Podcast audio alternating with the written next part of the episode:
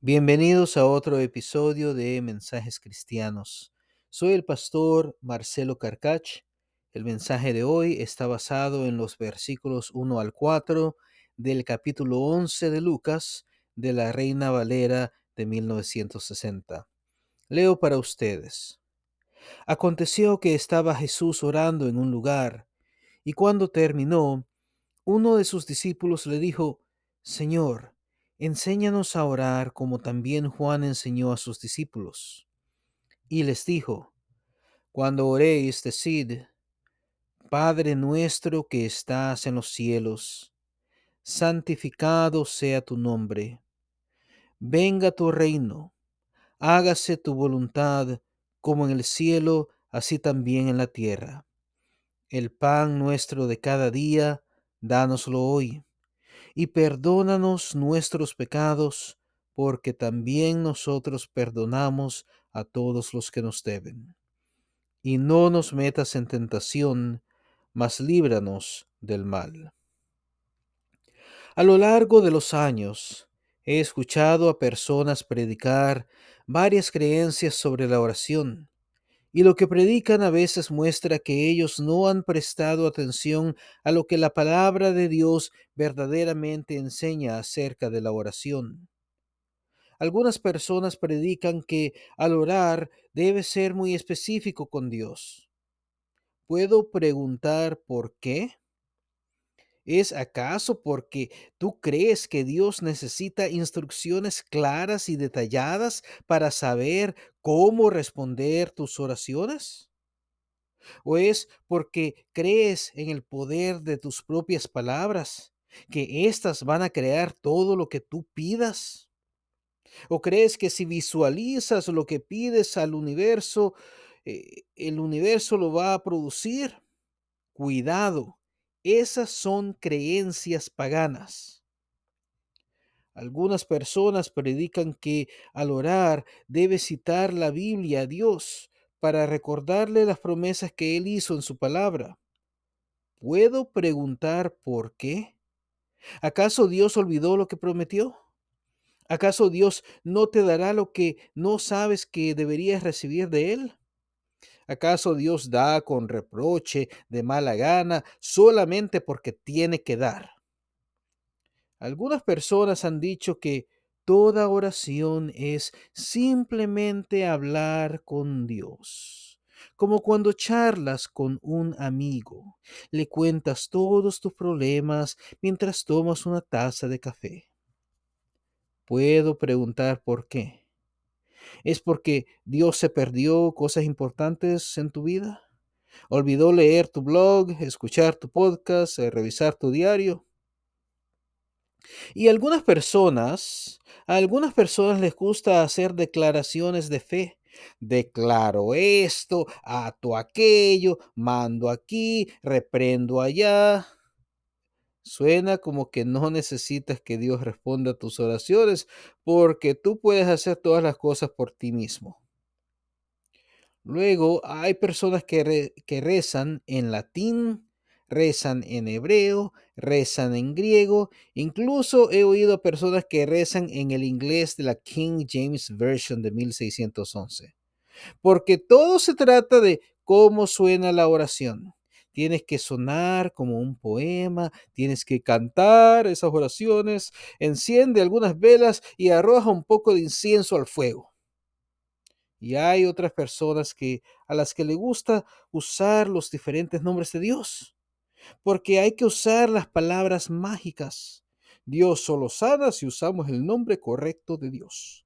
Dios solo provee si usamos el nombre correcto de Dios.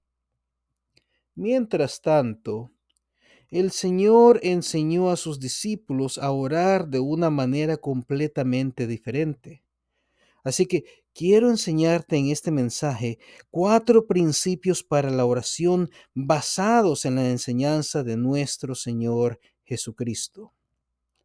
Cuando el Señor enseñó esta oración a sus discípulos, Él no pretendía que ellos recitaran la oración mecánicamente sino que las palabras que Él les enseñó debían recordarles principios bíblicos que se encuentran en la Biblia hebrea, en el Tanaj, en el Antiguo Testamento, para que ellos entonces pusieran estos principios en práctica al orar. Así que escuchemos estos principios. Principio de oración número uno. Debes depender completamente de la bondad, la generosidad, la gracia y la misericordia de Dios. Dios escucha nuestras oraciones y responde porque Él es bueno, es clemente, es misericordioso, es generoso, es dadivoso. Él tiene misericordia de nosotros. En Isaías 63, 16 leemos, Pero tú eres nuestro Padre si bien Abraham nos ignora e Israel no nos conoce, tú, oh Jehová, eres nuestro Padre, nuestro Redentor perpetuo es tu nombre. En este pasaje, el profeta reconoce que Israel le había fallado a Dios muchas veces. Sin embargo, Dios buscó ayudar a Israel simplemente porque Dios es bueno. De la misma manera, aunque le fallamos a Dios una y otra vez, Dios toma la iniciativa de acercarse a nosotros, como un padre se acerca a su hijo desobediente. Por eso, la oración del Señor comienza con las palabras, Padre nuestro. Estamos reconociendo la bondad y el amor de Dios a los cuales se refiere Isaías en ese pasaje. Dios era el Padre de Israel por medio de su pacto con Abraham, y Dios es nuestro Padre a través del nuevo pacto, el pacto del cual nosotros participamos por medio del sacrificio de Cristo.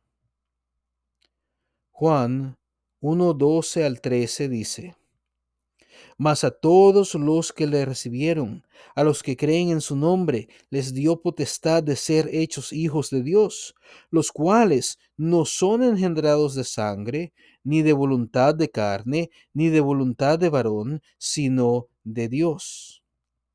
De hecho, si lees toda la sección sobre la oración en Lucas 11, el Señor termina su enseñanza sobre la oración recordándonos que Dios es bueno y que debemos confiar en su bondad. Leo para ustedes. Y yo os digo, pedid y se os dará. Buscad y hallaréis. Llamad y se os abrirá. Porque todo aquel que pide, recibe, y el que busca, halla, y al que llama, se le abrirá. ¿Qué padre de vosotros, si su hijo le pide pan, le dará una piedra? O si pescado, en lugar de pescado, le dará una serpiente? O si le pide un huevo, le dará un escorpión? Pues si vosotros, siendo malos, sabéis dar buenas dádivas a vuestros hijos, cuánto más vuestro Padre Celestial dará el Espíritu Santo a los que se lo pidan. La idea es que Dios escucha nuestras oraciones y nos responde porque Dios es bueno y quiere ayudarnos y quiere acercarse a nosotros. Principio de oración 2. Dios está en el cielo. ¿Qué quiere decir que Dios nuestro Padre está en el cielo? Esto no solamente habla del lugar donde Dios mora, sino también de su autoridad. El Salmo 115.3 dice, Nuestro Dios está en los cielos, todo lo que quiso ha hecho. El punto es que Dios es soberano. Eclesiastés 5.2 dice, no te desprisa con tu boca, ni tu corazón se apresure a proferir palabra delante de Dios, porque Dios está en el cielo y tú sobre la tierra. Por tanto, sean pocas tus palabras. El punto es que Dios es el Rey del universo, Así que sé reverente, respetuoso, humilde y ten cuidado de hacerle promesas a Dios que no vas a cumplir. Isaías 40, 22 dice también, Él, o sea, Yahvé, Yahvé, Yahweh, Dios, Jehová, Él está sentado sobre el círculo de la tierra, cuyos moradores son como langostas. Él extiende los cielos como una cortina, los despliega como una tienda para morar. Y Mateo 6:13 dice, Tuyo es el reino y el poder y la gloria por todos los siglos. Amén. Hermanos y hermanas en Cristo, Dios es Rey soberano sobre toda la creación y sobre nuestras vidas también. Seamos pues reverentes, respetuosos y humildes cuando le oramos. Principio de oración número 3. Confía en Dios, ten fe en Dios, depende de Dios. El Señor Jesús enseñó a sus discípulos a orar así. Danos cada día nuestro pan cotidiano. Perdónanos nuestros pecados. No nos dejes caer en tentación. Líbranos del maligno Suena como si estuvieras encomendándote al cuidado de Dios, como si estuvieras dependiendo de Él completamente. Esa es la idea, ese es el punto, amigo mío. La vida es una prueba y se supone que debes aprender a confiar en Dios, a tener fe en Él, a depender de Él. Tal vez no obtengas suficiente comida para llenar tu refrigerador. Tal vez solamente obtengas lo que necesitas por ahora hasta tu próxima comida. En Deuteronomio 8:3 leemos, y te afligió, y te hizo tener hambre, y te sustentó con maná, comida que no conocías tú ni tus padres la habían conocido, para hacerte saber que no solo de pan vivirá el hombre, mas de todo lo que sale de la boca de Jehová vivirá el hombre. También Dios le dijo a Elías, beberás del arroyo, y yo he mandado a los cuervos que te den allí de comer. Algunos de ustedes están pensando en este momento, ¿en serio? ¿Dios no me va a hacer rico? ¿No me va a dar un yate, un helicóptero, un jet privado? Hermano y hermana en Cristo, Dios está interesado en que tú aprendas a confiar en Él y en que tú aprendas a estar satisfecho en tu relación con Él. Todas esas pruebas que enfrentas que enfrentas, todas esas dificultades, todos esos problemas, son la manera en que Dios te dice, confía en mí, déjame ser tu todo en todo, déjame perfeccionar mi poder a través de tu debilidad. Y el Señor dice en el Salmo 81.10, Yo soy Jehová tu Dios, que te hice subir de la tierra de Egipto, abre tu boca y yo la llenaré. Principio de oración número 4. Entrégate al gran rey como su siervo. El Señor enseñó a sus discípulos a orar al Padre diciendo, Venga tu reino, hágase tu voluntad, como en el cielo, así también en la tierra. Al orar, Debes rendir a Dios tus metas, tus sueños, tus planes, tus deseos y debes darle prioridad a, la voluntad de Dios por encima de tu propia voluntad y de cualquier voluntad de los hombres. Así como el Señor Jesús también oró, Padre, si quieres, pasa de mí esta copa pero no se haga mi voluntad sino la tuya. Es por la misma razón que el Señor enseñó a sus discípulos a orar, santificado sea tu nombre, porque Dios mandó a Moisés diciendo, y no profanéis mi santo nombre, para que yo sea santificado en medio de los hijos de Israel, yo, Jehová, que os santifico. Levítico 22, 32. Y Pablo también escribió, Así que, hermanos, os ruego por las misericordias de Dios que presentéis vuestros cuerpos en sacrificio vivo, santo, agradable a Dios, que es vuestro culto racional. Romanos 12.1. La idea es que te estás presentando ante Dios no solamente para servirle, sino para vivir para Él y vivir de una manera que honre su nombre. Ánimo, hermano y hermana en Cristo. Recuerda las palabras del Señor en Juan 12:26. Si alguno me sirve, sígame. Y donde yo estuviere, allí también estará mi servidor. Si alguno me sirviere, mi Padre le honrará. Busca la honra que viene de Dios. En conclusión, hermano y hermana, Jesús no enseñó a sus discípulos que necesitamos ser específicos con Dios. Lo que Él enseñó es que vuestro Padre sabe de qué cosas tenéis necesidad antes que vosotros le pidáis. Mateo 6, 8. Jesús no enseñó a sus discípulos a citar la Biblia de Dios. No hay necesidad de eso porque Dios es bueno y nos ama.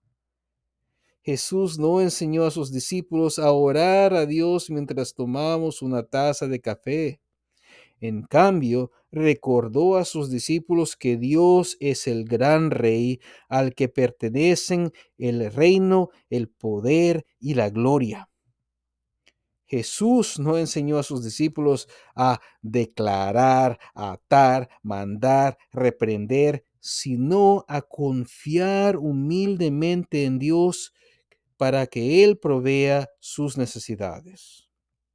Y Jesús no enseñó a sus discípulos a orar en latín, griego y hebreo, o a cantar sus oraciones y hacerlas rimar, porque estas son repeticiones vanas de personas que no conocen a Dios. Espero que entiendas que orar es mucho más que presentarle peticiones a Dios y charlar con Dios mientras tomamos una taza de café. Orar es adorar a Dios, ofreciéndome a mí mismo para su servicio, mientras que confío en Él para que Él cuide de mí, porque Él es bueno y porque me ama como un padre ama a su Hijo. Oremos.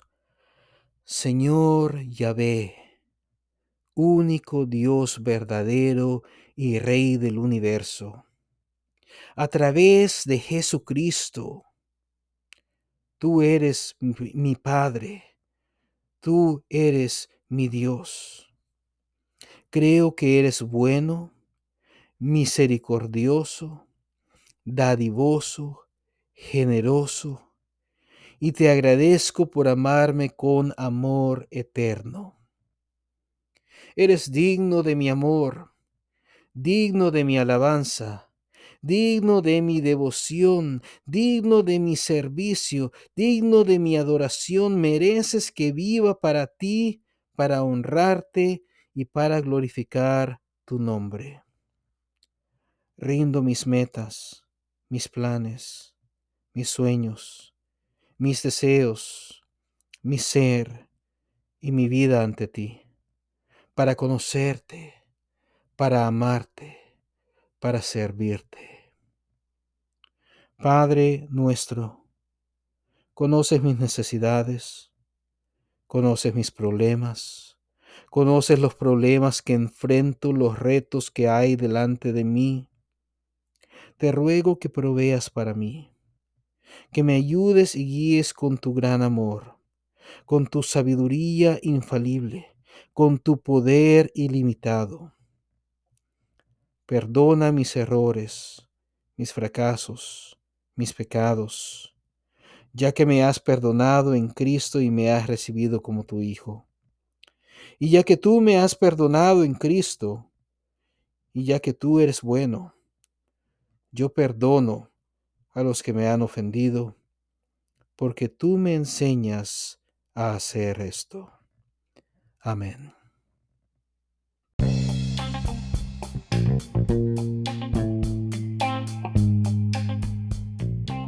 Muchas gracias por escuchar Mensajes Cristianos.